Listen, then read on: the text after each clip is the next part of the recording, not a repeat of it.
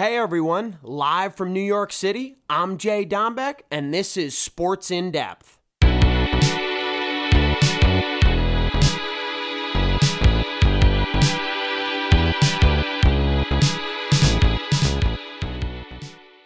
What's up, folks? JD here. We are rolling. I'll start with Tom Brady and then get into football as a whole. So, as long as I remember football, I remember Tom Brady. It's his 21st season in the National Football League, and I am 24 years of age next month. But how about someone who defeats Father Time and the only man to do it successfully? Keep in mind, guys, he was not highly recruited, as we all know. He was pick number 199 in the sixth round of the 2020 NFL Draft but something Tom Brady said on Peyton's Places that I will always take with me throughout life, and y'all should too. Tom talked about going in for Drew Bledsoe and saying, I don't care if you're a first round pick, I was 199, but listen, if you get a chance to be on that field, don't mess it up because you may never get a second one. So, to all the folks out there, I don't care what you do, give it your all because that first chance might be your last. You want to know you left it all out on the line. Tom Brady took a walk with his parents on draft night before he got drafted, and he was in tears thinking he would sell insurance for the rest of his life. But little did he know, Bill Belichick wanted to pull the trigger late on a kid out of Michigan who ended up being a sports hero. So back to this weekend. Tom defeated Drew on Sunday in the Dome, 30 to 20, and he simply outplayed him. Two TDs for Tom and a rushing one as well. He threw for 200 yards, and Drew Brees struggled. One passing TD with three interceptions. The story was Tampa Bay's defense limited Drew in the passing game, and that is how you beat the New Orleans Saints. A fact here for you Tom Brady reached the conference championship game for the 14th time in his 21 year career. Let's soak that in, ladies and gentlemen. We may never see that again. So, uh, Tom now has more playoff wins than all but five franchises. And I had a funny and remarkable stat for you folks here tonight. For NFC championship game appearances since 1997, Brady has one, and the Dallas Cowboys have zero. Years in the NFC since 1997, Tom Brady won, Cowboys 24. Sorry, Dallas, you lost again. As soon as Tom Brady took the field, a long chapter in the NFL history book opened, and who would have known? On the other end, Drew Brees is a first ballot Hall of Famer, no question to be asked.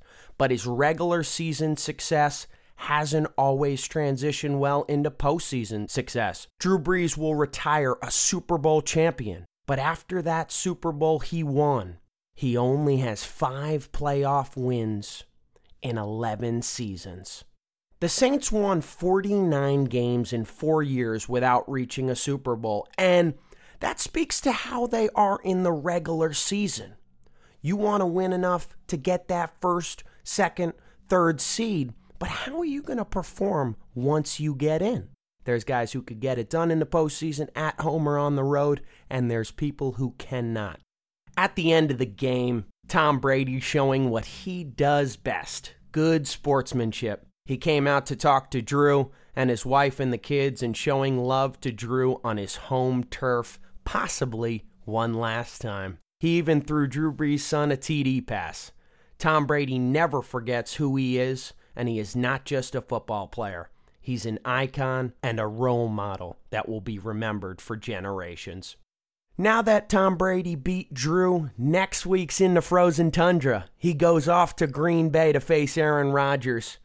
And it's not going to be easy, folks. Aaron is an MVP candidate, probably will be the MVP this year, and he played outstanding against the LA Rams this weekend beating them by 14 and no mistakes, which was huge for Aaron. He had 296 yards on the game with two TDs and a rushing one as well. The Rams do not let teams score over 30 against them. They're the number one ranked defense in the National Football League. But Aaron Rodgers had something to say about that.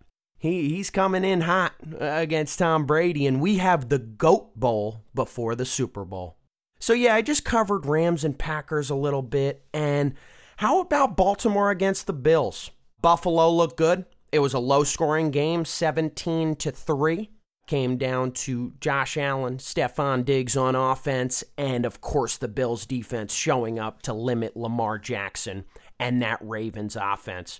Josh Allen had a little over 200 yards on the evening with a TD, and Stefon Diggs doing what he does best eight receptions for 106 yards and a TD. And we do not like to see what happened.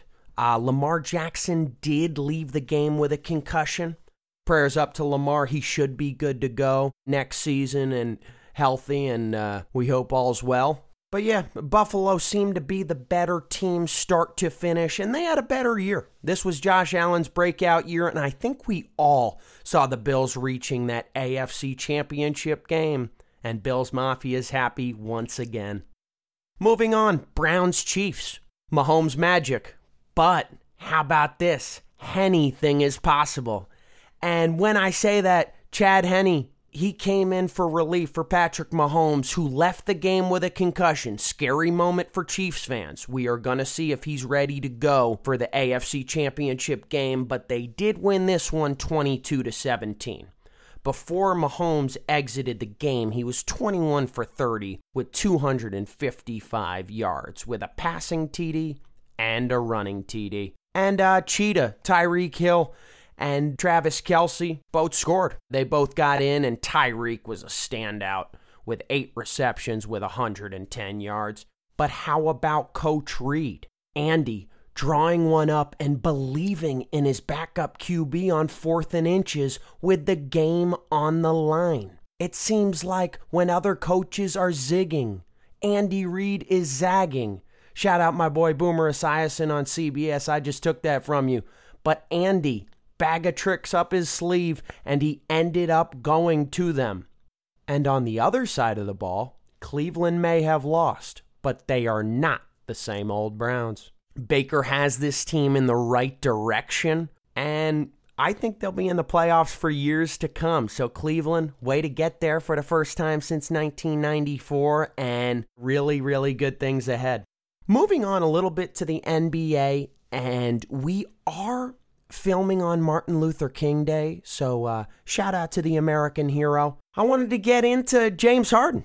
Harden forced his way out of Houston and he ended up in Brooklyn with his old pal from OKC, Mr. Kevin Durant, and first game with the Brooklyn Nets.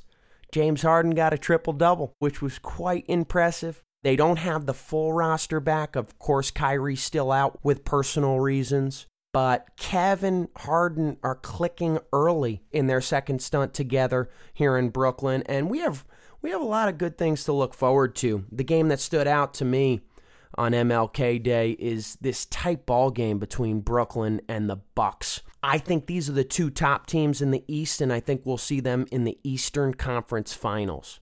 I think everyone wants to see Brooklyn, Milwaukee on the east side, and on the west side, Lakers, Clippers. And if you ask me, I want LeBron and the Lakers against Kevin Durant, Harden, Kyrie, and those Brooklyn Nets, man. It's going to be a good NBA season.